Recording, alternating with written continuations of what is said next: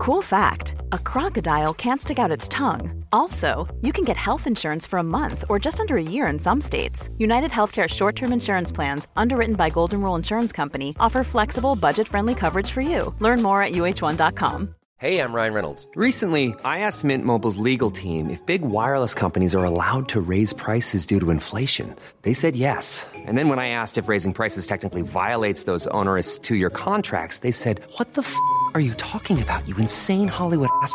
So to recap, we're cutting the price of Mint Unlimited from $30 a month to just $15 a month. Give it a try at mintmobile.com slash switch. $45 upfront for three months plus taxes and fees. Promo rate for new customers for limited time. Unlimited more than 40 gigabytes per month. Slows. Full terms at mintmobile.com.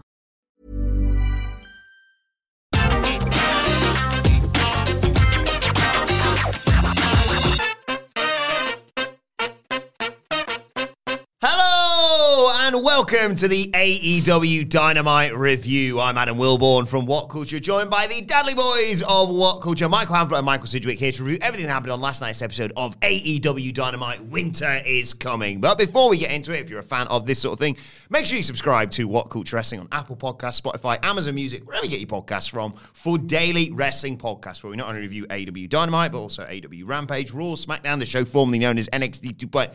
Oh! Pay per views, premium live events. We have interviews, roundtable discussions, and a roundup of the week complete with a bloody good quiz, of course, on wrestle culture. As I said, though, joined by Hamflett and Sidgwick to review AW Dynamite. Winter is coming, and I'm a, I just in a really good mood, Sidge, because today is, of course, the What Culture Christmas party. Or is this show absolutely bloody excellent? The show was absolutely bloody excellent. This is back. This is AEW back. This is the detail. This is the thought. This is the sheer like uncut magic that this promotion is capable of, spread beautifully, sequenced elegantly across the entire two-hour duration. This is fantastic.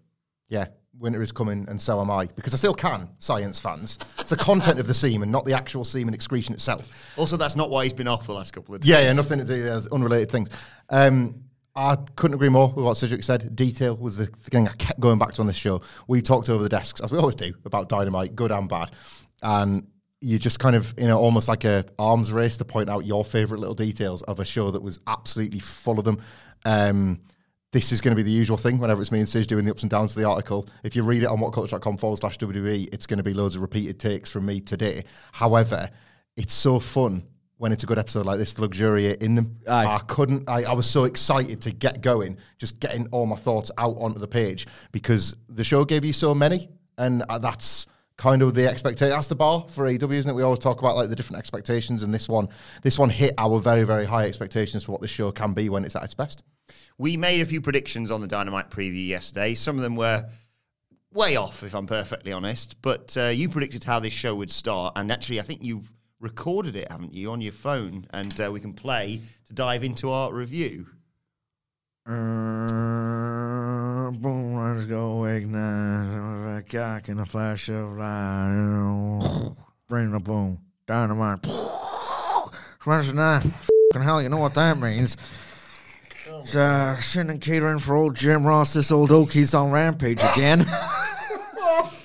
Carry on. my Well, carry on my wayward son. Suck my cock until I go. So that's how it started because it started with the, the, the, the intro that it always starts with. Can we include with. that in the podcast? Is that like fair, I- u- fair yeah, usage? it's fair that use, works? yeah. That's right, yeah. And then it did start with um, the Elite making their entrance first. I did. And a sign that says who farted. I kept bobbing out for some reason. It kept showing up. Kenny Omega pointed at that fan, and I'm sure he was going like, "It wasn't me, it was you." But I could see the "Who farted" bit. So unless he had a two-sided "Who farted" sign, there was something on the other side. I like. I'll go back and check because if he pinches his nose, he's blatantly doing well. You smell it, you tell it. yeah. Uh, so yeah, it was the uh, fourth match in the best of seven series, the Elite versus Death Triangle, um, and yeah, as always, a load of fun. This um, story, this match though, um, back and forth, you know, fast action as always, as we expect from these six, brilliantly talented men. Uh, and then the elite all hit dives onto Death Triangle on the outside, and Nick Jackson comes up holding his ankle. Pac's getting worked over by Kenny Omega and Matt Jackson, and suddenly the doctor is checking on Nick.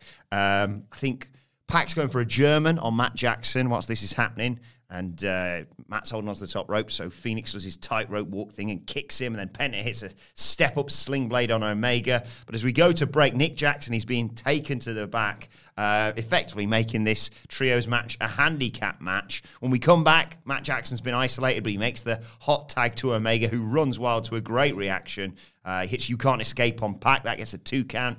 Uh, all of Death Triangle get hit with Snapdragons. Uh, Omega goes for his Terminator dive, but gets tripped up by Pac, who hits a slingshot cutter.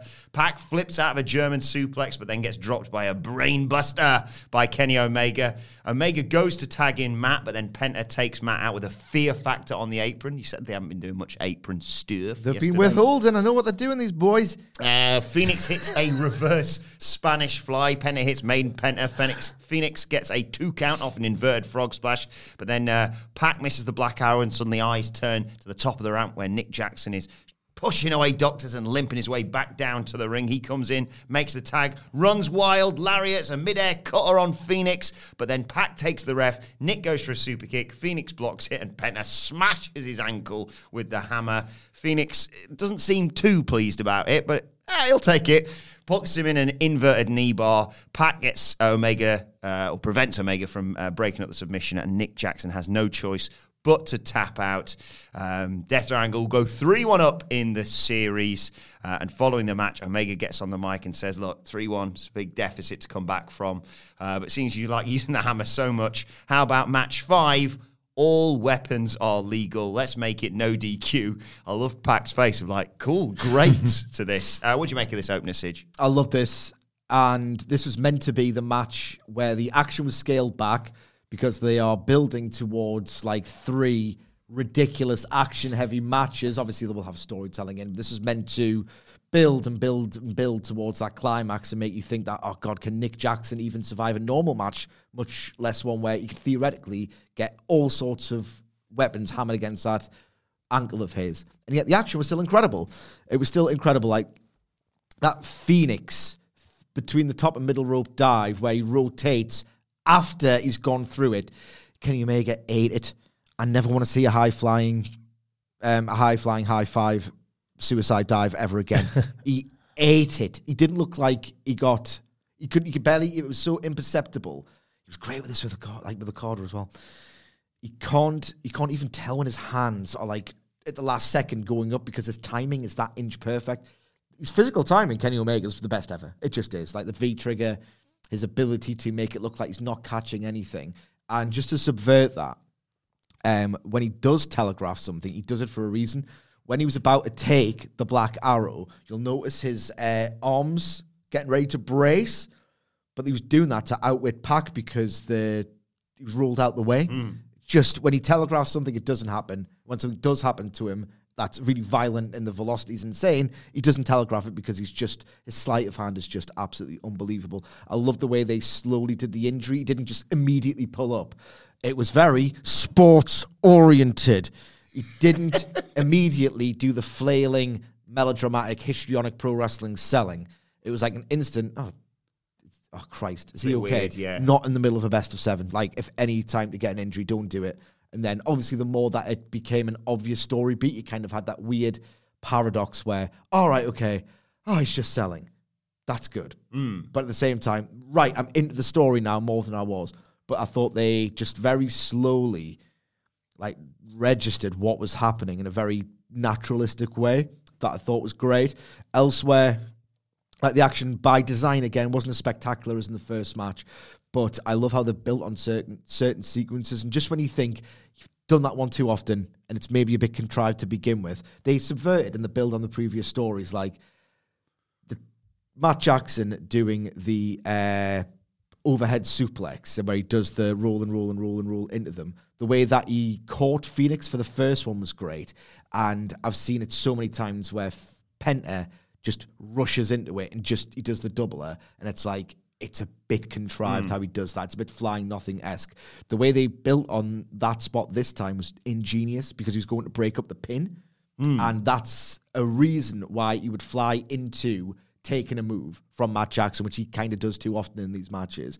But they worked a way around to get that spot in and mm. make it make absolute perfect sense. So this was great. and it promises something much better. And they've gone the route of the ultimate babyface three-peat performance. And if you look at all the basketball, like thematic stuff around it, the idea of that to do a three-peat now to win the whole series is just beautiful basketball stuff. there was a lot of the in-ring stuff to appreciate and rewatch here. I think, yeah, not as exhilarating as the first one, and not as loaded with talking points as the Punk one or the Ramp War one. This was a very different proposition, but in being a different proposition, it gave itself its own USP, which every single match has had, and every single one will. There'll be a pull quote for every single match that you'll be able to just quickly reference from your Rolodex of these seven matches if you ever need to. And this one was obviously the injury and what it created after the fact. There was loads for me in this of the ones that Sidgwick's mentioned there. There was also the spot where um, Matt got. Uh, sorry, Kenny got Matt to hold Pac so he could hit the Kotaro Krusher because he's sick of Pac flipping and countering out of it. Yeah. Um, for the first time ever tonight, the Elite were just going to out wrestle Death Triangle and be the best wrestlers. And then, of all the ways that one of them could get an injury, it was by doing a cool wrestling move.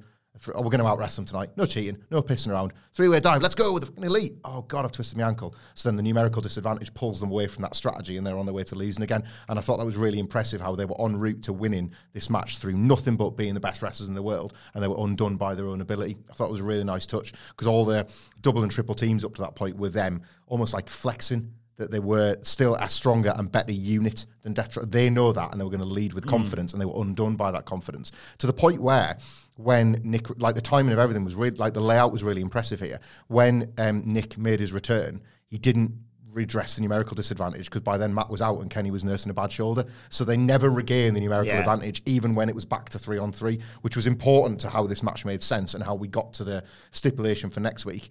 Um, Kenny's promo was like uncharacteristically uncool, I would call it, which I would put down to maybe the fact he was cutting it just after the match and he sounded knackered. And he was doing that thing where we're all guilty of this sometimes. When you want to get a bit of a neg or a dig in, it's sometimes at the expense of the thing you're trying to say. yeah. And he was very keen to have a go at somebody for the way the show was laid out. I don't know who that was. Jericho, maybe. Like that action was so good. Did his like did he maybe Kenny was thinking, did his match need a promo? Somebody on the show was cutting a promo that Kenny Omega fundamentally disagreed with when it was being formatted. The way he was getting his bits out. I was like, you and Punk are the same. Make friends and make money. Because like he's, he's the one and the same, you see. Um, but otherwise, zero complaints to the match. And I can imagine some people are less than impressed with lifting the suspense out by announcing the rest of the stipulations as they've done now. Like we're there to the end. It's like Sid nailed Escalera de la Muerte from the very beginning. Yeah, I did. Um, but like, I can see why that's a problem. But I think I don't know if I'm reaching it. I think it makes sense because of them announcing the no DQ for the next one. Like at this point, they've kind of said "Eh, we might not even need it, but all better off for the lot now. Let's not pretend we're mates. Let's not pretend this is a gentleman's contest. Like that's out the window. Love it if, if Death Triangle win match six. There you go. Well, but like I, I can understand why. I could understand the criticism that well, you're stipping up all of them blatantly to sell tickets or draw numbers. Like, isn't that doing away with the believability of the series? But I feel like the, like the elite have lost patience with this this series having any sort of integrity at this point. So like, why not strap up the remaining matches even if we don't need them? I think maybe maybe I'm being a bit generous there, but that's how I took that. Yeah, no DQ for match five, falls count anywhere for match six, if necessary, of course, and match seven, Escalera de la Muerte. I just wish someone could have called it. Oh my god. I'm pressing the button for my own brilliance and for the Drop the Taz button. Give, treat yourself to a Taz. Yeah, Uh, like, who called the fact that it was going to close with Escalera de la Muerte? Did I do it on November 20? I did. One more thing before we move on. Kenny What that song is, Omega. So I can find it on the Rast jukebox later on. Just a repeat of that over and over again, looping. One more thing before we move on very quickly.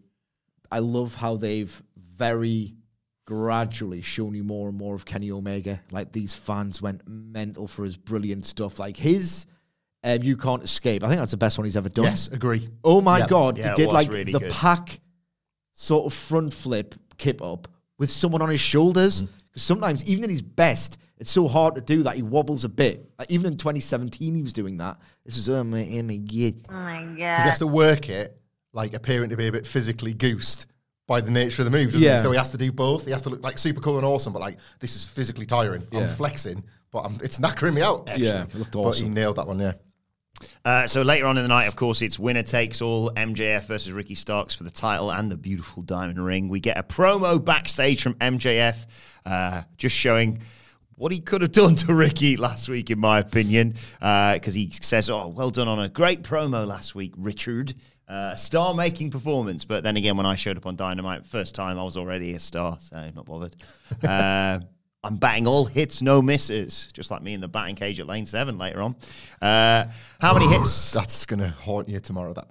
Not I'm going to be rubbish, but I'm still going to have a lovely time. home run! Homer. Touchdown! Wilborn. Single tear rolling down my eye. How many hits has Ricky made? Anyway, back to Maxwell. Uh, just see what you did there. The Mr. Benz. the funniest. Pulled the heel by the leg. Yeah.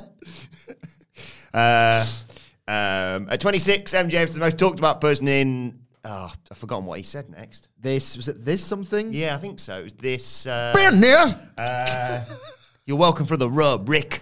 Uh, talks about uh, uh, Ricky Stark's upbringing. Moved to the dumpster fire known as Texas, which gets a pop, obviously. Um, he, he has to live in his car. But MJF doesn't care about all this. None of it matters. All that matters if you if you are or you aren't champion. Uh, and of course, all you guys love Ricky. You relate to him, but uh, instead of fixing all the problems that you got, you just complain. You all suck. Then there's me. Did, did I have it easy? Yeah, I did. I was born rich, hot, funny, witty, pretty, and better than everyone. Want to talk about pressure? I haven't got any. I'm already the guy. You know, everyone hates on me. Everyone wants to see me fail. No one's rooting for me. So technically, I've got no one to let, let down. But Ricky, well, everyone wants him to win the big one. Friends, family, gods. Can he do it, or will he let everyone down? That's pressure. And tonight we're going to happen, find out what happens when pressure is applied to the pebble. Will he turn into the diamond everyone claims him to be, or will he simply turn to dust? This is tremendous. Like the the flow of the witty, pretty, handsome stuff was absolutely tremendous. There was a, a bit of this promo as well that I would describe as Dwaynian. Like very, very The Rock, but in the best possible way. It didn't feel like cosplay at all. Where The Rock used to do this thing where he used to like mock someone else having like a pity party, but then do an insult buried in it. "Oh, I'm sorry that I was born with a big bobblehead that was too big for my stupid skinny body. Just absolutely great stuff. I love that. This was fantastic stuff from MJF, as you would expect. But as usual, he drops uh, a detail in there that yeah, he's, he's the heel Jon Moxley. He's telling you what's going to happen, and then it happens. Yeah. Like oh, you prick. Like him not caring about uh, Ricky Stark's story and the struggles, and like that's foreshadowing. Well, I will just kick you in the bollocks to win. Like, I, like I'm very, very proud of the easy route I've had my entire Life life. kicked you in the bollocks, and so shall I. Yeah, I will. I will continue to take this easy route because it, it's worked for me. Look at me, for God's sake! And he's done it. Between this, the Ricky Starks promo, and the Jericho match, which obviously we're all very excited to talk about, this was the best possible way to make this main event as big as it possibly could be. They were all knowing in how there was going to be like very little suspense unless all the wrestlers searched for it. And between last week's promos, this week's, and the match later on, they did the best possible job of a very difficult task, and I was like super impressed with it. throughout the show, they kept going back to this is the main event, mm. this is big, this is them prepping for the main event, this is them selling you on the main event, and it's quite atypical of AEW because it could- just kind of happens. So I just thought this was a nice, quiet way of making it feel more important. That's So- right, yeah, because the camera showed Ricky Starks doing his last minute warm ups and MJF texting while he was getting a Yeah. massage. And it's even that plays to what they've just been saying in their promos Yeah. as well. Yo, listen. The acclaimed are on their way to the ring. Max Caster's rap references uh, Brittney Griner uh, and Elon Musk. And it looks like we're going to get, yeah, a little bit of a party with the acclaimed. And then who comes out to ruin it?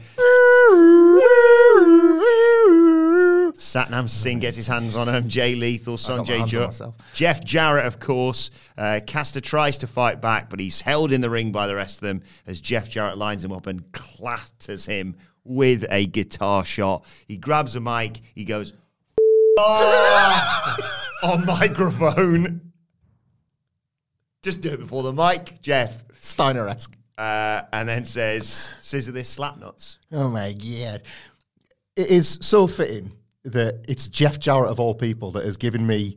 Like, I've often had to eat a lot of shit when it comes to AEW for the things that I don't like that go down incredibly well in buildings. Where it's like, you know what, subjectively not for me, but objectively look at it. Jesus Christ, the fans going nuts. Like, I can't, uh, even if I don't like it, I can't argue it. The thing I like the goddamn most is now generating such supreme levels of heat that I can say, well, you were all wrong, actually, in your Jeff Jarrett takes. And he's, he's going to ruin your favourite. Sure, you're boring in cells. Because look how, look at the reaction he got. Like, they absolutely hated him. The FU was in response to him getting them from other people.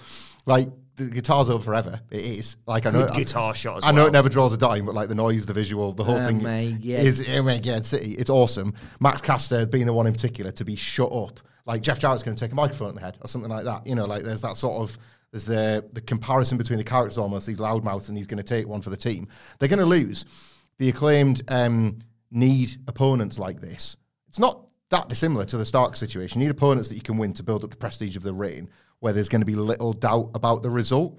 But out of nowhere, and I wouldn't have even said this as the biggest Jarrett mark, the heat for this is apparently going to be out the ass because this segment went down an absolute treat. This crowd were great, but this segment went down a treat in the building, which lets me know that the suspense on the night that these absolute bastards could beat your favourite team is going to be awesome. I I have zero worries about this when even I wouldn't have booked Jeff Jarrett in a tag title match beforehand. This is just tremendous. Mm. Like as basic as it gets, as corny as it gets, playing the hits all over someone's skull. Perfect. And I love it how I disagree. I don't think he was getting those chants, but he was he tried to do it off mic so that when people chanted it at him, it was trying to do the tiny balls thing, except Jeff Jarrett's got talent, unlike the Miz.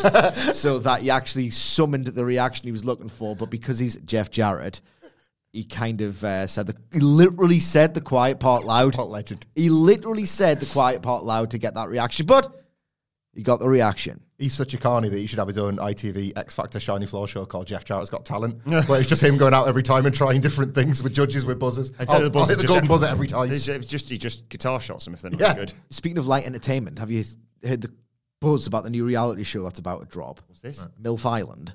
Scu- what? MILF Island. So Care- what- oh careful. Hang on.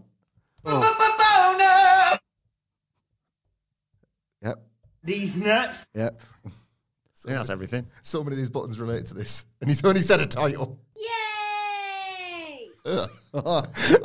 Go on. Well, it's funny you press that button because it's not the production you obviously want it to be, you pervert. So, All right. okay, shut up. Microphone did the bit for you. It's MILF Island. 25 sexy older women looking for a young man to match their high sex drives. The twist is the men on the island, it's all everyone else's son.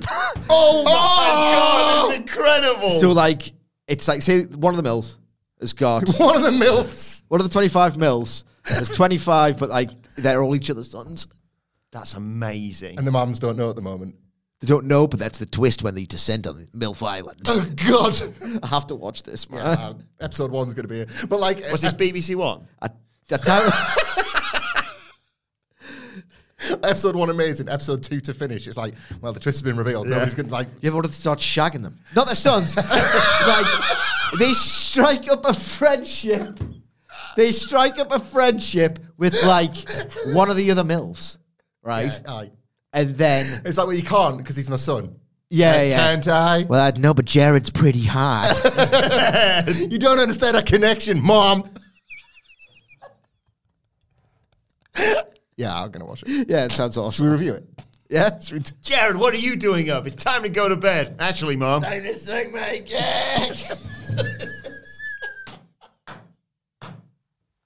It's not going to be their own ones. That's not wait, wait.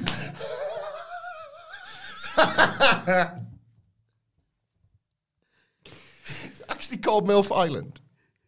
I hope so. I really hope so at this point. We have to Google it. We cannot find the show. Cedric had an incredible lucid dream and he's just manifested a TV show. Like, Yeah, that was it. That was it. right now. That was it. Lucid dream. no more wrestling podcast. uh, uh, we've, uh, we've nailed the next reality TV. yeah. Right, the JES are backstage. Jericho's pissed. Um, that he's obviously he lost the title at uh, Final Battle. He says the Giant Swing Spot Barrack it should be banned, and he's going to take his frustrations out on some jobber tonight because he's still the Ocho. in a tune-up match. Great bit of foreshadowing. I knew something was up here. I didn't know what. Obviously, I'm not that prescient, But I thought, oh, there's going to be a surprise because inaction suggesting you don't know who it's going to be, or he's gonna, it's going to be more competitive and going to try and make a star. Another doing this. Uh, and then Tony MILF says- Manor. Milf. Manor. so it's not an island; it's a house. yeah. Still does. Still, Glacier. still just sucking and f***ing. Right, no more swearing because we've got to be We've out had for the one party. each. Yeah, we've had one each. Oh God. That's fine. Uh, so uh, Tony says, uh, Tony, I think was really enjoying this segment. Like not showing it, but like being able to say, Chris, uh, you lost your title. That must suck. and then he was like, oh, "You're not the only one, Daniel. You lost your title."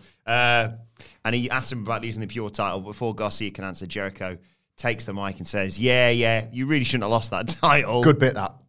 Like same as when he did the uncles and brothers. Yeah, deal. yeah, like, Good yeah. bit, like completely ignoring the hypocrisy right in front of him. Says, uh, "I think you need some mentoring. So moving forward, you're gonna have to shadow your elder." T Pain, no, Sammy Guevara. Uh, I like. So I gave this segment a down despite the brilliant foreshadowing of the Jericho match to come later. I don't really want Sammy Guevara mentoring Daniel Garcia because I think it's still um, it's a continuation of a thing that they dropped cold. I feel as a viewer, I was asked to stop caring about this Daniel Garcia developing into something different. Blackpool Combat or whatever. He was, just, he was just disappeared out of the program. He was replaced, if anything, actually, by Sammy. And maybe now that Sammy Guevara was the replacement for that a month ago, they want to try and work that into the story, and they were just waiting to get the belt off Garcia. But this is that thing where like, well, you could have told me that as a viewer of the show every week. You could have given me clues that Garcia was still to be figured in because I didn't like it. And they used this, an otherwise kind of good segment, to try and do. We were talking about this so do the. Uh, it's definitely finished. Blackpool Combat Club. Other than this match, which will, which will confirm, in fact, that this chapter of all of our lives is co- is concluded with another match. Yeah, that's that's how books end. Like with a, ah, what's this last page? Oh It's called an epilogue, mate. Oh my god, another book. It's called an epilogue. I, I, I wish I'm was. not defending it. I'm just doing a bit.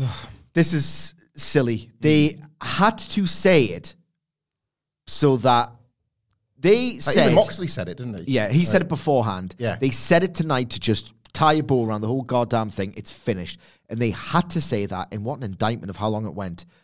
They wanted to preempt people saying, oh, God, I can't believe it's still on.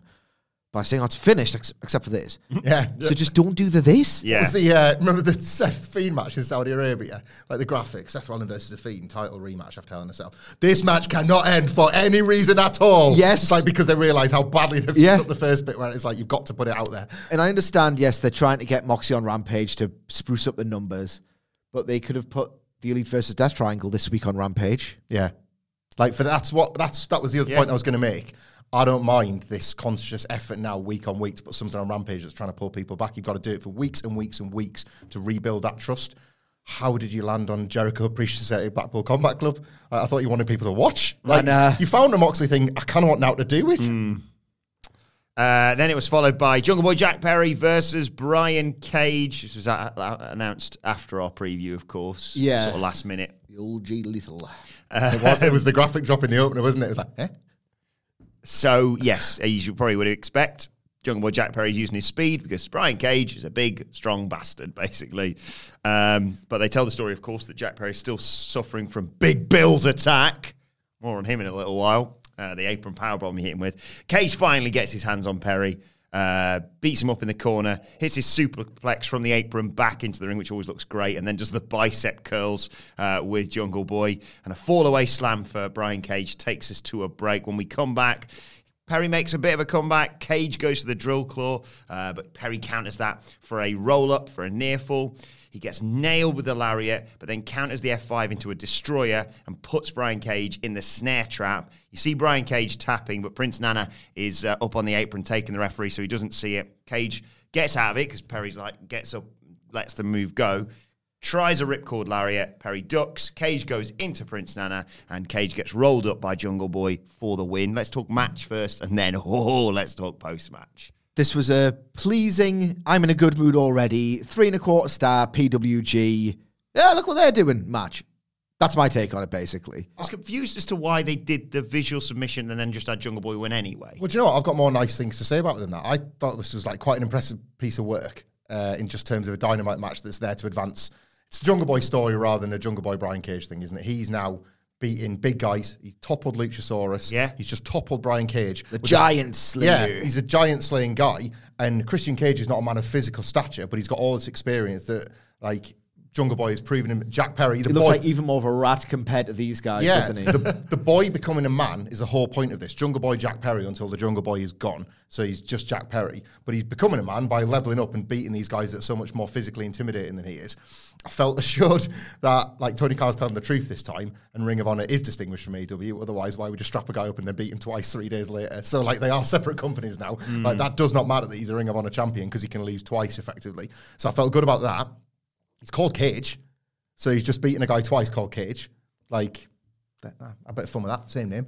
Uh, and then you, you're setting up, you're setting up like Jungle Boy about to call another giant guy a big bitch. So like, how would you do that? Well, you give him the confidence because he's just tapped and pinned Brian Cage. He's got to have like that could scan as that kind of like is Jungle Boy really the arrogant baby? He's not the Rock, is he? Like, is he an arrogant baby face? But he's got every right to feel like he can take him on, like take them all on. I like I like this Jungle Boy development when I had no idea how they were going to make us wait for Christian Cage and it be interesting. I'm into into this, and I was into it more when we got the, the payoff as well. Yeah, so post match, he gets the mic and says, At full gear, I beat Luchasaurus. Tonight, I've beaten Brian Cage. So now I want to face the biggest bitch of them all. Get out of here, Big Bill. Instead of Big Bill, easily confusing the two, Stokely Hathaway came out uh, and said, Jack Perry, Jungle Boy, you're pissing me off. I'm at the highest level of pissivity. I love it. He says, Look, you keep messing around. You're going to see two things. You're going to see the bottom of Big Bill's boot and the back of my hand because you're a little. Oh, So Jack Perry di- dies out of rewind, I rewound that like 10 times. Yeah. S- I was pissing myself. Somebody, somebody from Sunderland's angry with you. Oh, oh. So Perry goes to go after him, but Lee Moriarty flies in, races down the ramp, attacks You when we're him. signing Mbappe? he Oh, God. brawls I was with him. like send that picture you were showing me the other day, aren't you, of his big face Yeah, after the yeah. England game. he brawls. Drawn like crudely drawn stripes. Oh, down no, the you're shirt. doing so. I like I the brown hill look. Yeah, yeah, yeah. done this. Um, so Got filter Photoshop it before you got into work.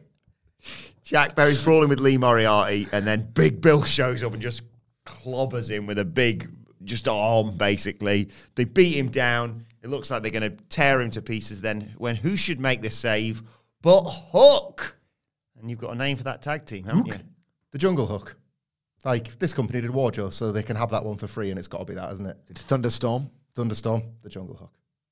I'm it. confident that that's like now that's out there. Like they can have it. We borrowed the uh, the opening montage of the show. We use the we use the exact clips. Yeah, that feels the- like a fair swap, doesn't it? Yeah. Yeah, yeah.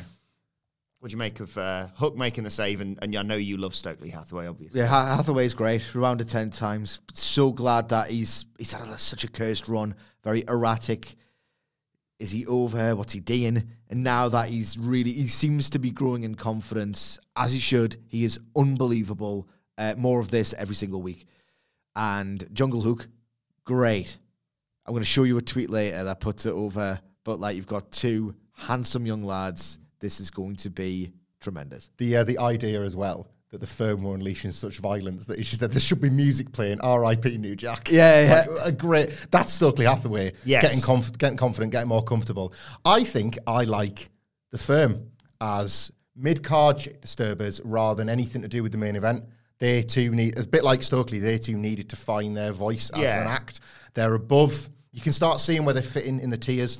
They're definitely below what like Death Triangle. Who are the other monster stables at the moment? House of Black. House of Black, yeah. House of Black. But they're above the factory.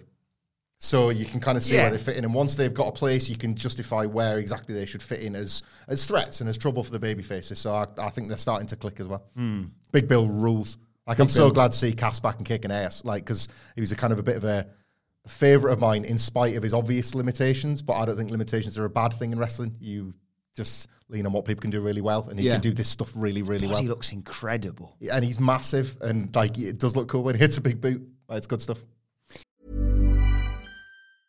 Cool fact a crocodile can't stick out its tongue. Also, you can get health insurance for a month or just under a year in some states. United Healthcare short term insurance plans, underwritten by Golden Rule Insurance Company, offer flexible, budget friendly coverage for you. Learn more at uh1.com. Life is full of what ifs. Some awesome, like what if AI could fold your laundry? And some, well, less awesome, like what if you have unexpected medical costs? United Healthcare can help get you covered with Health Protector Guard fixed indemnity insurance plans. They supplement your primary plan to help you manage out of pocket costs. No deductibles, no enrollment periods, and especially no more what ifs. Visit uh1.com to find the Health Protector Guard plan for you. Hey there, it's Michelle Norris. I'm host of a podcast called Your Mama's Kitchen. When I travel, I'm usually looking for a way to find a taste of home when I'm not at home. And one of the things I love to do when I am at home is entertain. And Airbnb allows me to do that. When I was in California recently, I rented a house that had a great kitchen. And when we were sitting around the table, we're all thinking, we're in someone else's house. Someone could be in all of our homes as well. If you have a home, but you're not always at home, you have an Airbnb. Your home might be worth more than you think. Find out how much at airbnb.com/slash host. Right, we have a Blackpool Combat Club promo backstage following all this. Uh, Moxley recaps what's gone on, obviously, with them winning all the belts back. Castagnoli winning the uh, Ring of Honor title, you winning pure title, and Moxley to- choking out Takeshita on Rampage. Uh, Castagnoli says they'll show up everywhere. 2023's might might think it's your year, but it's our year really. Uh, Yuta says if anyone wants a shot at this belt, uh, they can have it. I've got to basically die to take it off me. Um, and Moxley says, "Yeah, cool. I'm going to stomp Sammy Guevara's face into a bloody mess on Friday." And uh, if Mo- uh, Moxley says if Hangman Page wants to, well, he told Hangman Page, "You know where to find me, and bring your Dark Order buddies if you want." Turns out you don't need William Regal because Jon Moxley is the absolute best. He's now added uh, John Cena game show host to his endless, like unlimited set skill set within wrestling because that's what this was. Loads of exposition, loads of right past, future, all that kind of thing, and yet he was still brilliant. The condescending tone to his little Dark Order buddies line. Like in contrast, Jon Moxley, uh, like firing all cylinders at his physical peak. In contrast to Hangman Page having to cut a promo later on in response from a doctor's checkup. I thought was just absolutely sublime. This is exactly the guy who he should be. He's measuring the uh, how heelish to be in this program without compromising the values that made him such a strong babyface, like only he can, to be honest. Uh, and this was he kind of he was a bit like it's kind of like watching um, Bobby Heenan with the weaker talkers in the Heenan family because Wheeler and Cesaro are not bad, but you do kind of need Moxley to set stuff up for them sometimes. And I thought this was framed quite well in that regard, Very- without feeling patronising. Very resourceful. They Yeah. know what they've got and how to manage what they have. Yeah. Uh, right, then we got a Swerve Strickland video um, running what's happened with him and Keith Lee, and especially obviously what happened at final ba- battle with him deserting Keith Lee. Um, obviously, it reverses what's happened before. They're going to have a big face off on Dynamite next week, which we'll preview on the Dynamite preview. So good at conveying himself as a very sinister presence. This was tremendous. heels celebrating their sociopathic flaws rules actually. Yeah. MJF likes Silver Spoon. Swerve chuckles when he's like, I've got any friends in this business. Yeah. Like that's not something you should giggle at unless you're an awful, awful guy. Yeah. Uh, and then it was time for the House of Black in action. And which poor bastards drew the short straw? It was the factory.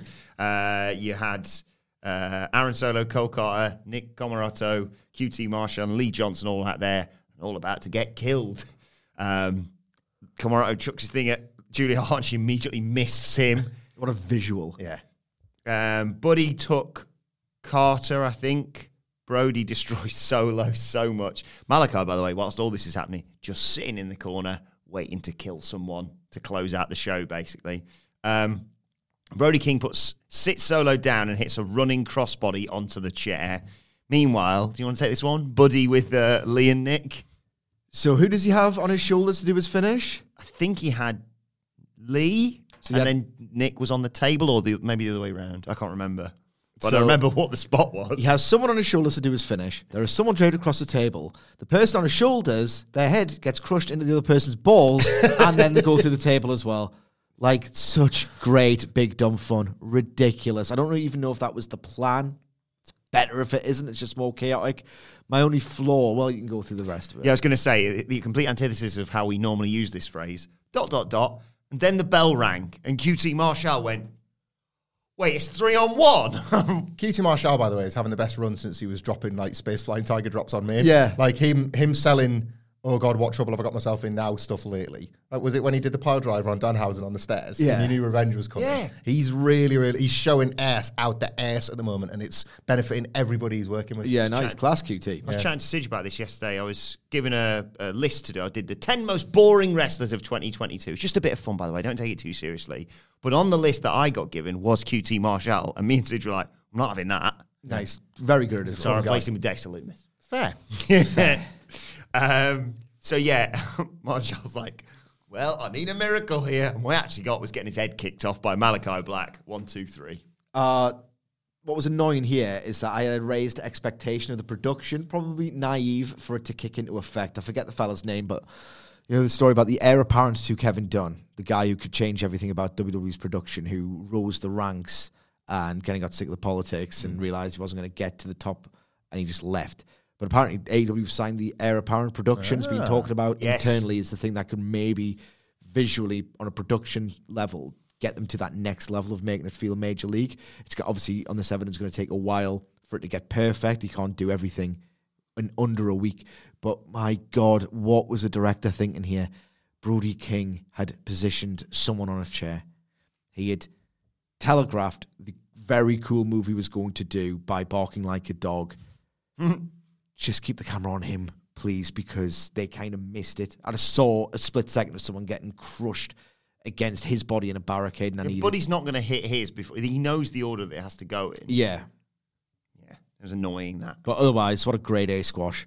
Unbelievable from a body language, annihilation.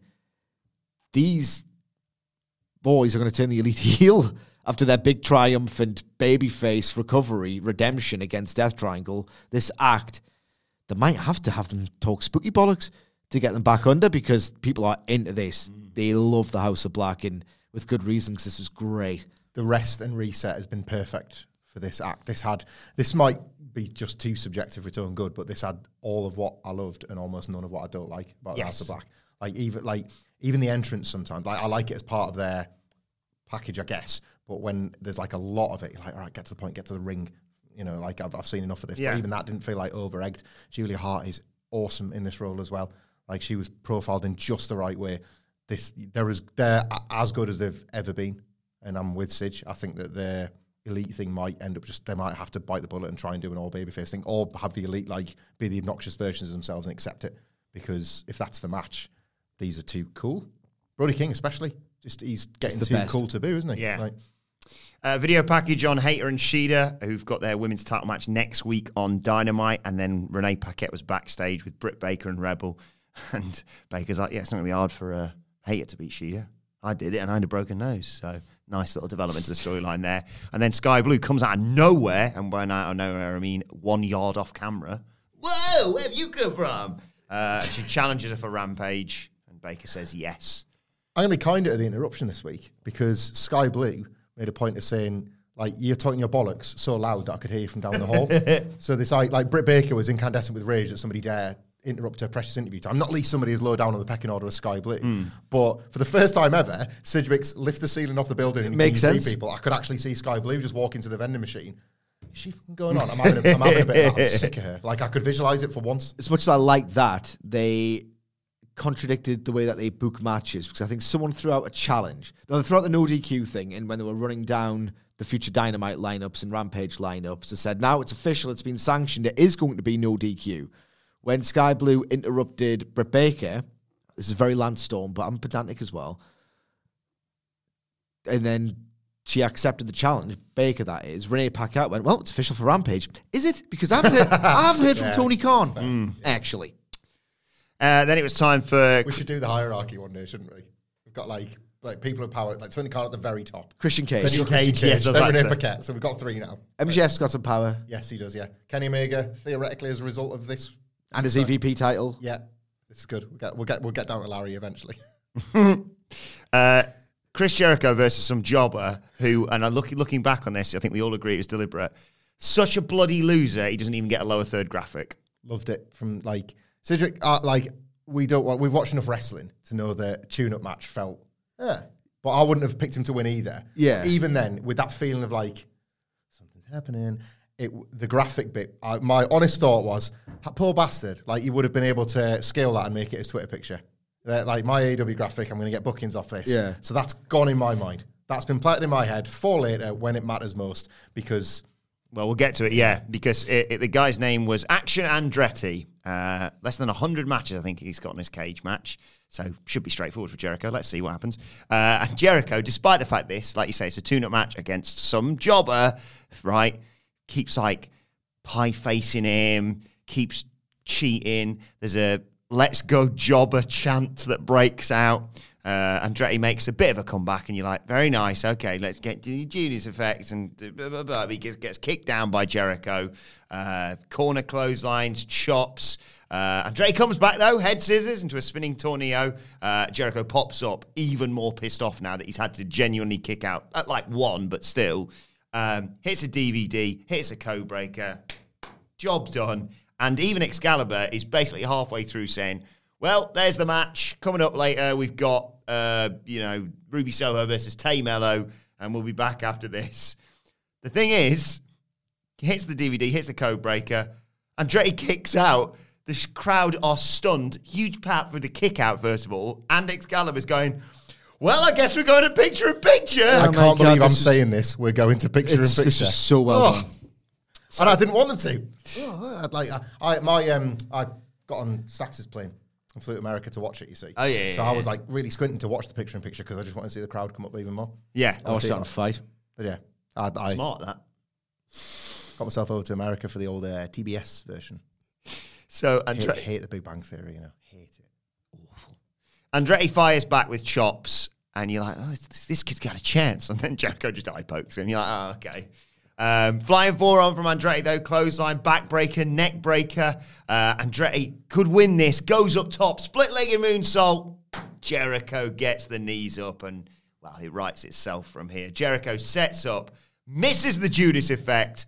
Andretti hits a springboard, sends Jericho to the outside, hits a springboard moonsault gets back in.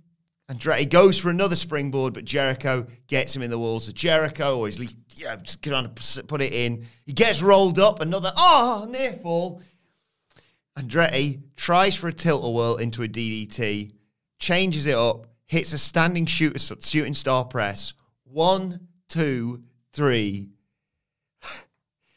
Action Andretti shocks the world. The upset of the decade, I think they called it on the on commentary. He's pinned Chris Jericho. He quite rightly heads out of the ring, leaps into the crowd. Jericho can't believe what ha- what's happened. Later on, we found out he's got an uh, Action Andretti's all elite thing. This was jaw dropping, Sidge. Oh my god. Oh my god. This might have been the thing that was most booked for me on a show where Kenny Omega wrestled. and oh god damn it right i'm trying to accurately convey how happy i was to watch this and this is how i'm going to do it right? My absolute favorite thing about professional wrestling in the year of our lord 2022 is tony khan's deft booking the detail the imagination right and being correct about things. Those are my two favorite things my least favorite thing is bad faith, ignorant, uninformed, brain wormed, conditioned by WWE discourse where morons get everything wrong, okay? the thing I like the most made a fool of the thing I hate the least in one segment of television. Uh, who's Action Andretti? I don't know who he is. I want to know who he is. I, like- I like this guy. You like this guy? Yeah. Who's Action Andretti? You're lending voice to all your bad reply guys. Yeah, His yeah. impressions. He's a really good Stacks impression. You know. Really? Yeah. Uh, y- I, I do. Uh, yeah, yeah. It's a good stacks. Have you have you heard his? Where are we It's- going? Where are we going later on today? We're going to lane seven. Ah, he's rubbish, man. We're going, we're going, do you know what we're going there for? We're going to celebrate Christmas. Yeah, it's terrible, isn't it? No wonder he hates him. You notice our Sax doesn't like it. Get it out the way. Like, Who's who's Action Andretti? that's every reply guy now. Who? What's a casual fan meant to think of Action Andretti? What's a casual fan wrestling? What's he meant to think? So they got that guy. Okay, right. What's his story?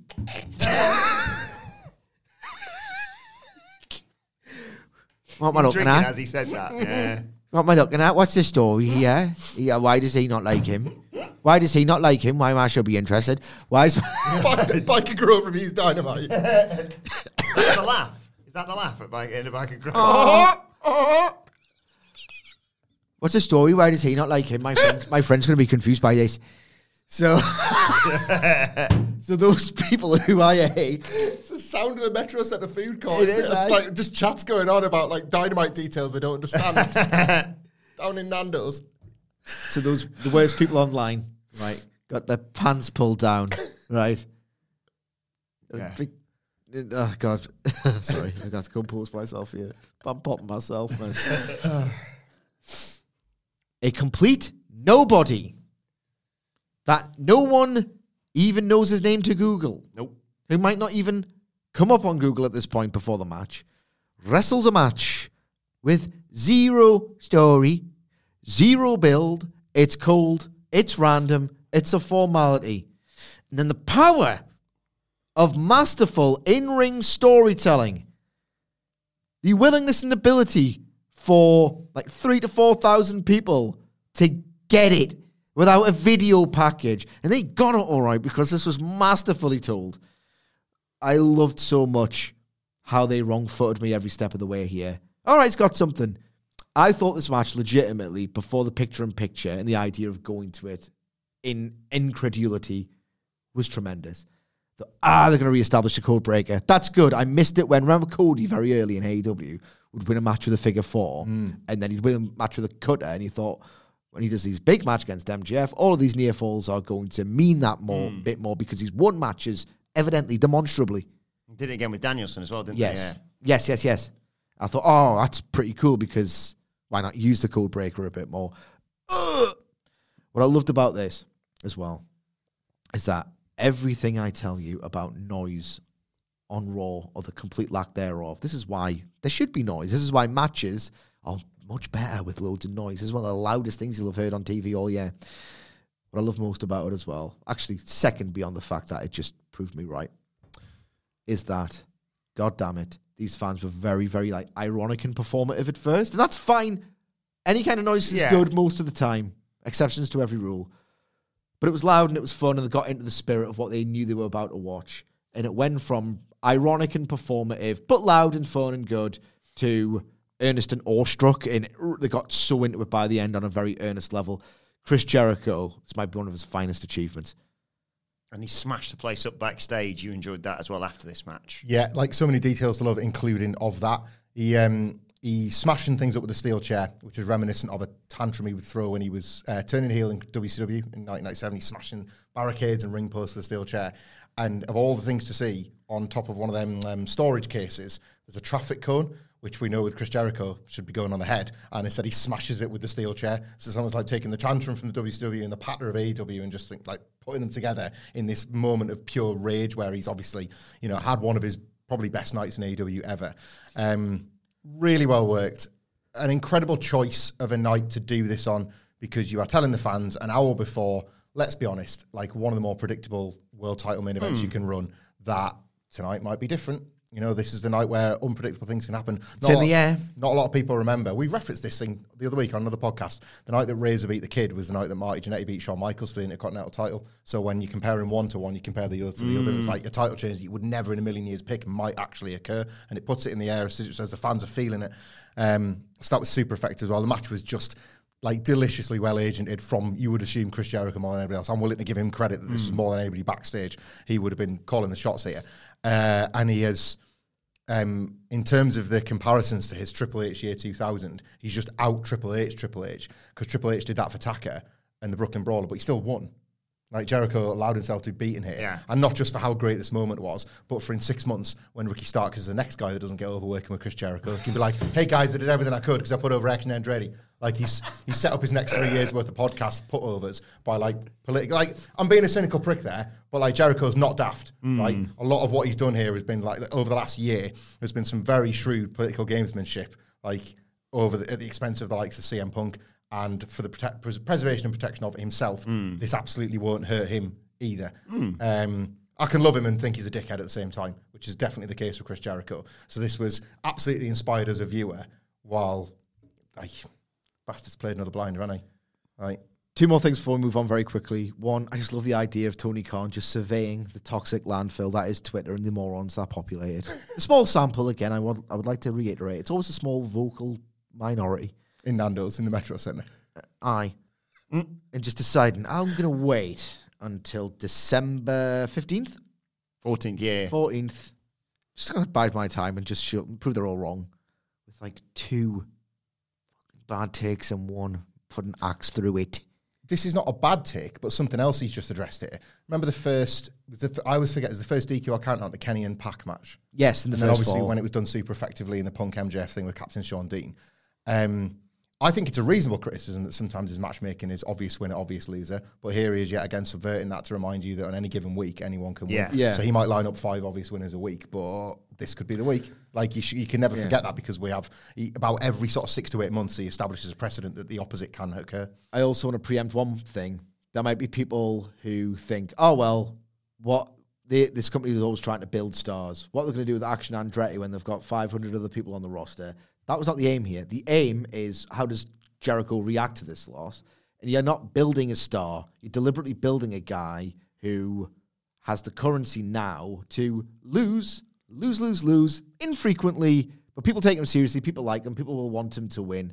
And he's a good guy for heels to beat up now. That's what they've built, not a new star. That's not the intention here. And ironically, yeah, him losing makes his win over Jericho even better and makes Jericho more pissed off. You lost to that guy, and I couldn't beat you. Yeah, yeah. His slump. This is how he he's a he's a bastard. He gets me. His slump is interesting. I really Chris Jericho has landed himself a new fascinating story. Fancy that. like, they- but, but this, but this is how he does it because I am sort of Yeah. Ah, yeah. I kind of want to watch how this plays out. You, Yeah. you absolute bastard.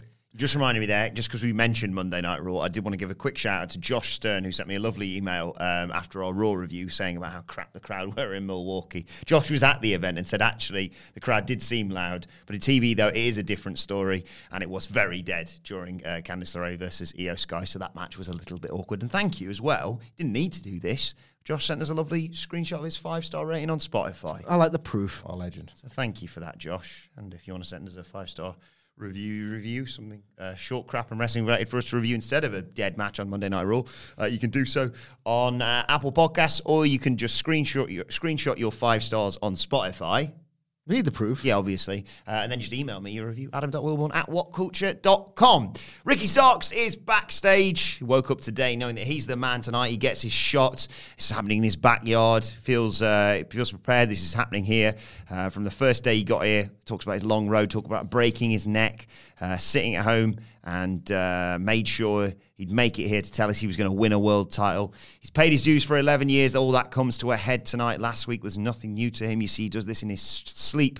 Um, letting people know who he is since day one. MJF tries to find validations in the ratings and the draws. No one cares. He says they care about Ricky Starks stomping their ass tonight. Uh, he's got a lot riding on the line tonight, a lot of people looking up to him, but uh, MJF doesn't know what that feels like.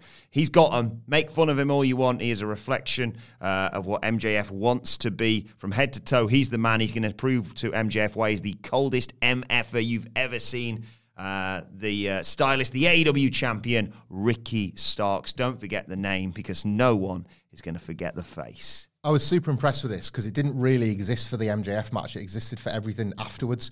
Ricky Starks going into a defeat we could kind of all see coming has to be still on a level after the fact. And the range of like awesome babyface traits that will serve him well, like as and when, regardless of what happens with this Chris Jericho promo. I'm being cynical, it might work. He's just not got an awesome track record. But either way, like he here was um, like cool and cocky as a babyface, but also really affable and humble, and he hid it quite well, so he didn't damage his credibility. Like sometimes a babyface rah rah speech can feel just like that, and then you don't take it seriously. But this is the stuff, and last week's promo, this will be the stuff you remember beyond the MJF feud and into the next sort of three or four programs he's in, and it just feels like Moxley's this like. What's the like? I always think five tool player, but it seems like Moxley should have more tools. What's the sports cliche? Is it He's a five tool player. Like, Five-tool player? yeah. Like Starks is making himself that five mm. tool player, and those are the guys that end up like on top of the industry because that's who the promoters are always looking for. And he's done it even in defeat and even in kind of an obvious defeat at that. He's done a tremendous job of like presenting himself as one of them. Uh, we get a recap of the uh, insane dog collar match from Final Battle. Our Final Battle review still available. What Culture Wrestling, wherever you get your podcast from. Apologies on that review that I completely forgot to mention. FTR's white gear. That will, be, that will live with me forever. That worked quite well. Um, and FTR bring up the Ass Boys, Gun Club as they're going to call them. Briscoe's on main, by the way. That first. I think the the referencing by name last week. I think did they show them actually, or did they just show FTR's selling of the Briscoes? I can't recall. I wasn't paying that much attention. Be some sad irony if like the one true actual megastar Ring of Honor act, can, uh, the ice is now melted and they get onto AEW. Tony Khan's like, look, we'll have them. Thanks very much. That's that's what I said in the review. The one thing I've given a toss about. I've liked a lot of ROH this year, but the one thing that's distinct to ROH and makes it feel worthwhile is oh, I get to see the Briscoes, and now, you, might just take him. yeah, Uh, this says that Gunn Club are desperate for attention, all those daddy issues. Um, they have nothing FTR wants, but if building a legacy means going through them, then so be it. And they're covered in huge plasters, obviously, because they got busted wide open. wide open. Uh, this was the Chris Jericho temper tantrum, and then the Ricky Starks warming up whilst MJF gets a massage and looks at his phone. And then it was followed by the grudge match Ruby Soho versus Tay Melo. Um, Melo does that entrance with Sammy Guevara, and Taz says, shared- They shared their lunch. Um, always good that. they brawl around ringside. Yeah, Taz's reaction, not the. Yeah.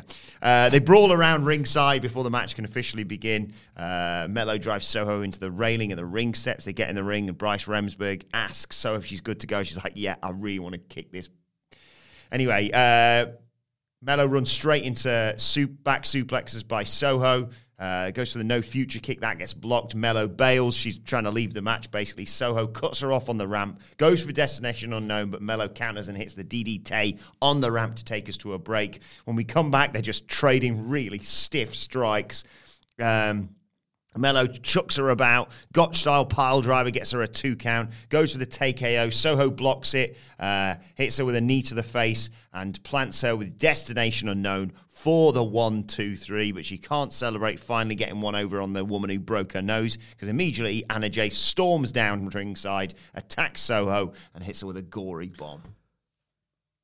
The fans were into this, so I was kind of as a result. It wasn't a blow away great match or anything, but I think it was really encouraging to see Ru- Ruby Soho get an actual reaction, like a second chance for her. Um, on fight, I don't know if it was a planted sign. I hope it wasn't because it would have shown great instincts from uh, Tay Melo, Ty Melo. Never know what it is. Um, ripped it up and was just a really good heel throughout this. Um, solid in a way that I liked because it was nice and encouraging rather than just like there. I was like a little bit higher on this. I um, was quite impressed with. Uh, maybe it was lowered expectations from Ruby Soho's slightly flawed first run. The fact that they were the women were in an unfortunate position where if you're a blood feud, but then you're dropped in the same segment where meaningless matches are every week, it's you've already got like an uphill battle. But I thought the choice to have a load of stuff happen before the bell was hmm. inspired. The violence felt real. They were hitting hard, and that goes such a long way when you're trying to sell this proper proper conflict. I just felt proper conflict. I didn't hmm. like Anna Jay attacking after the bell because I don't want I- that had a lot of like this feud must continue vibes about it when it was supposed to be final. But I think it would be unfair to tar the match with that brush. To be honest, I thought like uh, right, you've, you you cannot help yourselves, and there's not much going on, so you might as well. They're probably thinking was well, we might as well, but I kind of wish they hadn't because the match would have stood alone as an actual payoff to something. The hmm. women were fighting like this was the end of the line. And that's why I didn't like the post match so much because I thought the work was pretty strong.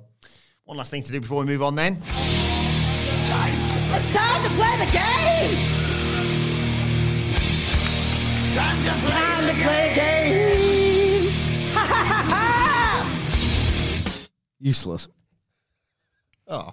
Should we do this at karaoke? It's not useless. She was really over at WrestleMania 37, and I think she should have been a heater this whole time. She's a homeowner. And that's the main thing. She's got her own house. I might do this karaoke a bit later on. Thoughts? Motorhead's Triple H thing. Oh, wait, excuse me, man. You got my red Triple H theme. It's all about my. Anyway, the reason we are doing that is, of course, Suck my cock. well, b- before all about my we- cock. It's It's all about my cock and how you suck it. It's all about my cock, and if you can. But the mouth of my keep sucking too slow.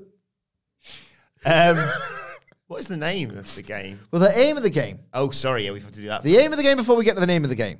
The aim of the game, to the hour, minute, second, we want to satirize with a harsh, glaring, journalistic light how apathetic and obligatory the women's action on Dynamite is.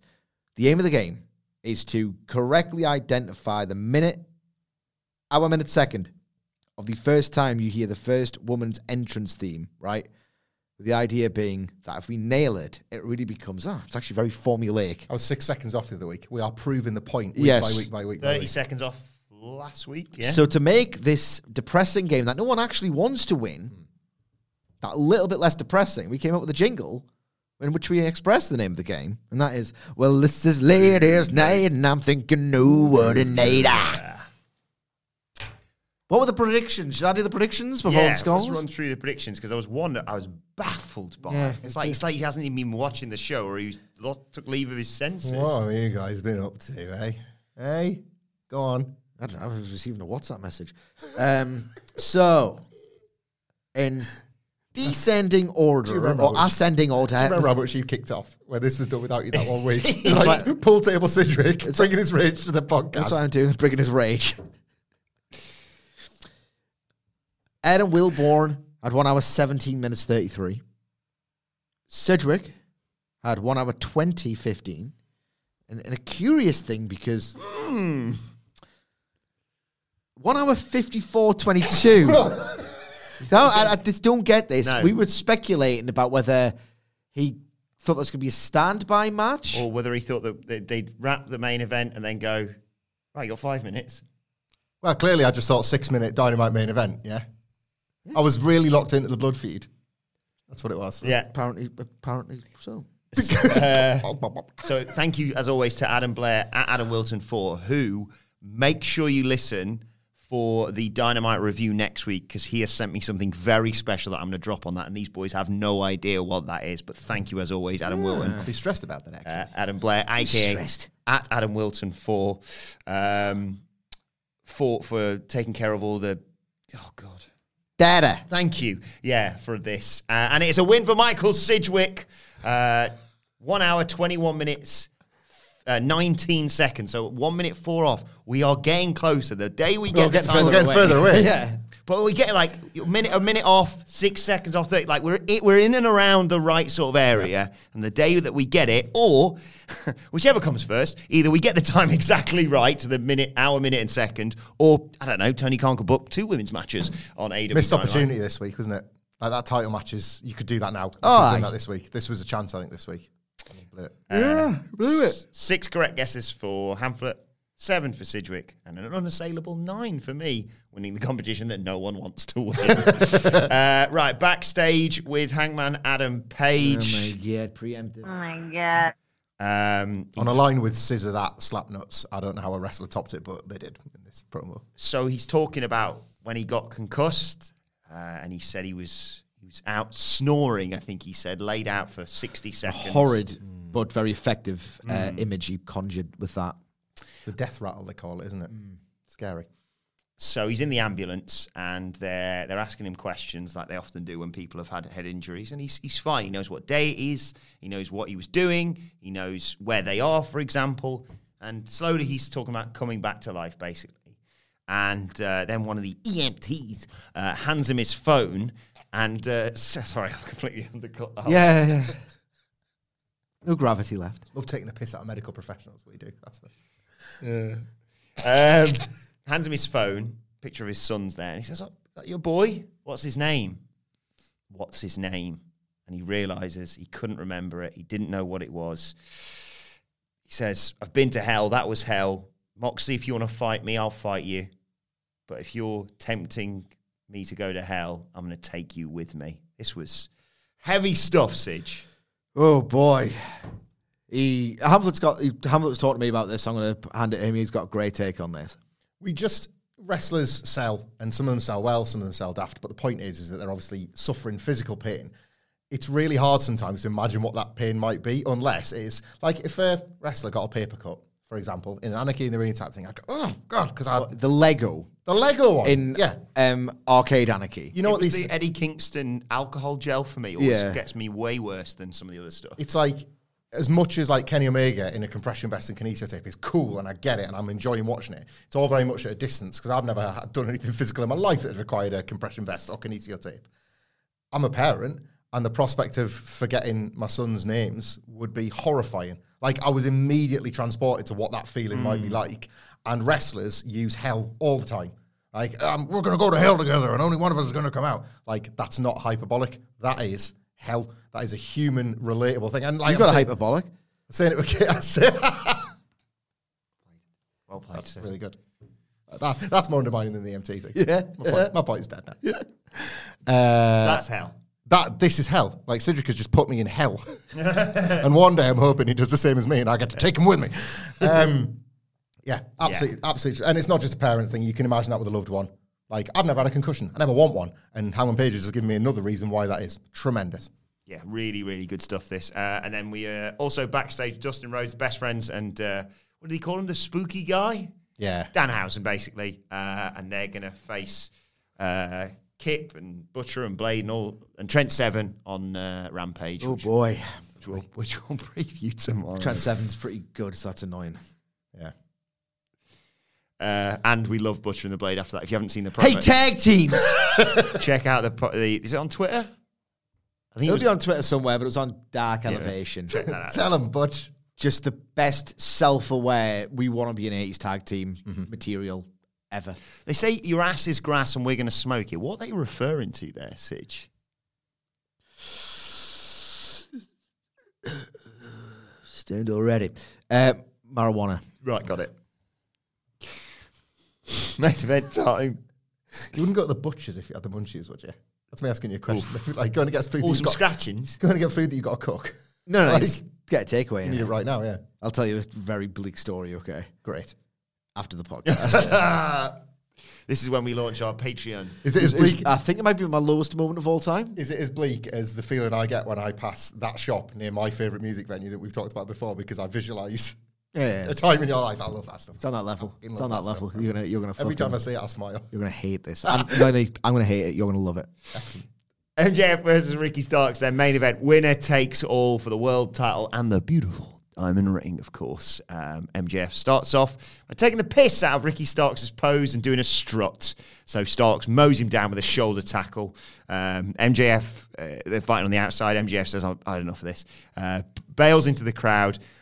Gets the the perfect heel reaction. Fans are throwing popcorn. He's throwing pop, popcorn back at them. He eventually decides, all right, push you, get back in the ring. But on the way back, I'll just chuck someone's hat away because, yeah, bollocks to that. Starks gets some near falls in there, and then MJF eye pokes him and goes after the previously horrifically injured ribs, of course, of Ricky Starks. He gets hung over the top, sent to the floor, uh, and we go to the final break. When we come back, MJF's working the ribs like only a classic heel can. So he's doing the the abdominal stretch, and uh, there's the it. Like I love the amount of time they took with this. So anytime the referee checks, he takes his hand off the top rope that he's using for leverage. Anytime the ref's not looking, he's basically and the crowd are like, he's gonna do it, and he does it. And Ricky Starks says, "I love that." Maybe just because I loved both these guys.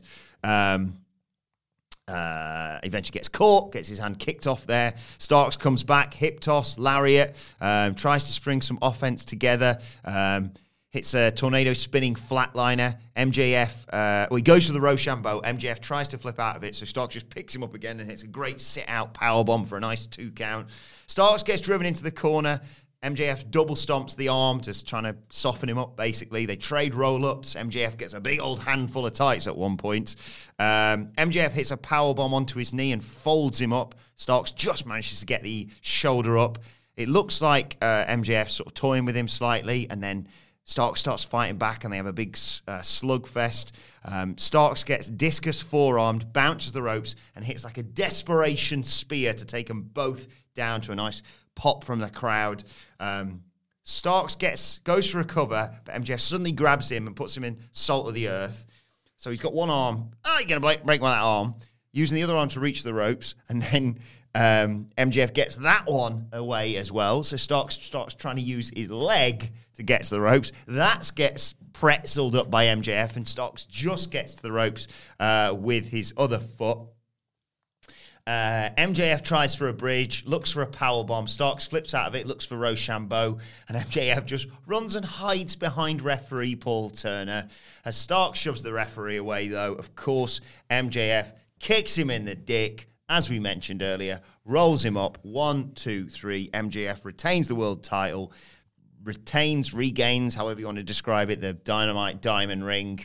Um, celebrates up the ramp, and then Bryan Danielson's music hits. MJF hightails it out the arena. Danielson almost gets his hands on him. MJF dives into the crowd, runs up the steps, and stands with his belt held high, uh, whilst Danielson helps Starks up to his feet, feet and holds his hand in the air to close the show there were some sloppy moments. There's no getting around it where I was a bit removed from the action, but otherwise, this was such a well told story. And I apologize in advance because it's such a cliche. But, you know, some wrestlers can get more out of an abdominal stretch than uh, any kind of uh, dropping people on their heads, right? That's true in this it's instance. True. My God. Some things vindicate the old boring bastards. Yeah, I know. Some yeah. things vindicate the old boring bastards because MJF generated, it's like, uh, the execution of that chin lock I don't care. No one's reacting to it. I don't care how snug it is. He got the reaction and did the very basic, simplistic elements beautifully right. If you look at the way that uh, Ricky Starks' arm was angled, it was like, uh, I know it's meant to hurt your abdominal, but actually, shoulders to get separated here. Like the execution was just so great on that abdominal friggin' stretch. Yeah. And it wasn't just the teasing to go to the ropes because everyone was doing the whole panto, no, no, no, no thing. But on the last one, he did the bird flip and then went to do it. So he's just like a conductor, like an actual conductor getting this noise from this absolutely wonderful crowd. Make that the residency, for Christ's sake. it was so good. Yeah. Um, and as well, I like the story beat of they were telling you that Ricky Starks can get flustered. He can get all up in his feelings. He's very, very emotional and impulsive in there. So if you're MJF, master manipulator, heel strategist, you're going to pretend that you're out for the count for this like 10. And then when the pinfall happens, then you can do the uh, the salt of the earth.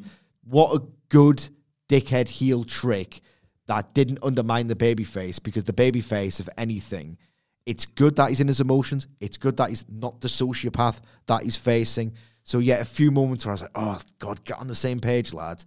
But the layout was majestic here, and they did the hockey fight, and it wasn't a cliche. It felt like they hated each other, which is so difficult to do. Yeah, I agree with all of that. Like, I thought the agent was sublime. This crucially felt like Ricky Stark's first crack at MJF, but not his last one. Yeah, we like talked the, about that yesterday. Sorry to interrupt on the uh, future champions of 2023. Still available podcast right now. What Culture Wrestling, where, where? you get your podcast from. Um, yeah, well, we talked about. Where's it available? Oh, on uh, Apple Music, Spotify, uh, Amazon Music, all there, uh, all the, all the good places. Uh, Podbean. Uh, they're actually bloody working today. Um, and uh, shooting on Podbean on Min. They could be on the Christmas party day as well. Better be. Um, and yeah, uh, it was one of those people that we said, and this match sort of uh, can relate to that. Like this didn't have a finish. It did have a finish, but it didn't have a satisfactory finish. So, yeah, absolutely, they could run it back next year. It's just, I think, there would be daft not to try and, like, with these guys that are so young. And this in itself, I always say this whenever there's a main event that kind of like expresses what AEW even existed for. So, you look at the combined age of these two being about 50, and the fact that they're, like, relatively unknown before AEW. Mm. Certainly as TV wrestlers, they're completely unknown. You know, if you like clued into independent wrestling or particular co- smaller companies. Like this is an AEW, an all AEW originals main event, effectively. Proof of concept there. Absolutely, yeah. And I, I love it when they book these types of main events in like big stakes as well, the world title, because it doesn't have to just be the one. It can they can come back to, it, and they should. Um, the the point about the abdominal stretch and other elements of this match, like the the boring old bastards being right, they don't know how right they are because AEW will AEW crowds will be more receptive to the old ways pro wrestling worked. Like, gotta miss CM Punk because his matches were full of stuff like this. Like, remember the reactions the Power Slam stuff got when he was teasing that? Yeah. early doors? And MJF is obviously, of course, he's a punk guy, and there are others like them. Like, more of this because it's the the boring old bastards. The point they're trying to make is in bad faith because they're on a grift ultimately. But it is true. Like, you can like make your clock last longer and take less bumps and make stuff work because fans want to believe. And the abdominal stretch thing, never in my life have I ever questioned what it is about pulling the ropes that particularly ups the tension. I was just told it at a very young age and watched baddies doing it and hated them for cheating. And that's all it's needed from day one to now. And I loved getting to watch that. And I loved immediately MJF being the being the champion Triple H believed he was while calling himself a Triple H world champion. Triple H thought he was doing this in these horrendous 20 minute boring title defenses against Kane and Goldberg. Oh God. MJF is talking like he's doing it, where he's actually doing something far more entertaining. Yeah. So it's the platonic ideal of what I want out of this MJF title run. I cannot wait for this with a Bryan Danielson, and that's not a knock on Ricky Starks. No. It's just you're going like to the next level pro wrestler who won't be fooled by the tricks. So, so then what have you got? Like I love the idea of how he's going to have to do the exact same thing, but up his game all over again. I- Like I cannot wait to watch it. And MJF will have the better, I imagine, pure wrestling match with a bit of cheating uh, with Bryan Danielson than Chris Jericho did. At like they were trying to do that. Uh, was it um, Full Gear? No, It was all out. all out. Yeah, Don't forget the one they had afterwards, though. that was far better. Yeah, far they had an amazing match after that. like I think they'll hit a much higher ceiling. And I think that's like again to MJF's immense credit. There cannot be anybody left that doesn't think he's one of the best wrestlers in the world. Right, let us know your thoughts on AEW Dynamite on Twitter at What Culture WWE. Watch there. You can follow all three of us. You can follow Michael Hamflett at Michael Hamflett. Follow Michael Sidgwick at M. Sidgwick. Follow me at Adam Wilborn. Follow us all at What Culture WWE. As I said, make sure you subscribe to What Culture Wrestling, wherever you get your podcasts from, uh, for daily wrestling podcasts. Me and Sidge will be back tomorrow to preview. Um, but We're off going to be maybe not the sharpest. No. We're not most jazzed tomorrow. We're off to the What Culture Christmas party. Uh, but for now, this has been the Dynamite Review. My thanks to the Dudley Boyz. Thank you for joining us. And we will see you soon. Mom deserves the best, and there's no better place to shop for Mother's Day than Whole Foods Market. They're your destination for unbeatable savings, from premium gifts to show-stopping flowers and irresistible desserts. Start by saving 33% with Prime on all body care and candles. Then get a 15-stem bunch of tulips for just $9.99 each with Prime. Round out Mom's menu with festive rosé, irresistible berry chantilly cake, and more special treats. Come celebrate Mother's Day at Whole Foods Market. Hi, I'm Daniel, founder of Pretty Litter. Cats and cat owners deserve better than any old fashioned litter. That's why I teamed up with scientists and veterinarians to create Pretty Litter. Its innovative crystal formula has superior odor control and weighs up to 80% less than clay litter. Pretty Litter even monitors health by changing colors to help detect early signs of potential illness. It's the world's smartest kitty litter. Go to prettylitter.com and use code ACAST for 20% off your first order and a free cat toy. Terms and conditions apply. See site for details. Planning for your next trip? Elevate your travel style with Quince. Quince has all the jet setting essentials you'll want for your next getaway, like European linen, premium luggage options, buttery soft Italian leather bags, and so much more. And is all priced at 50 to 80% less than similar brands. Plus, Quince only works with factories that use safe and ethical manufacturing practices.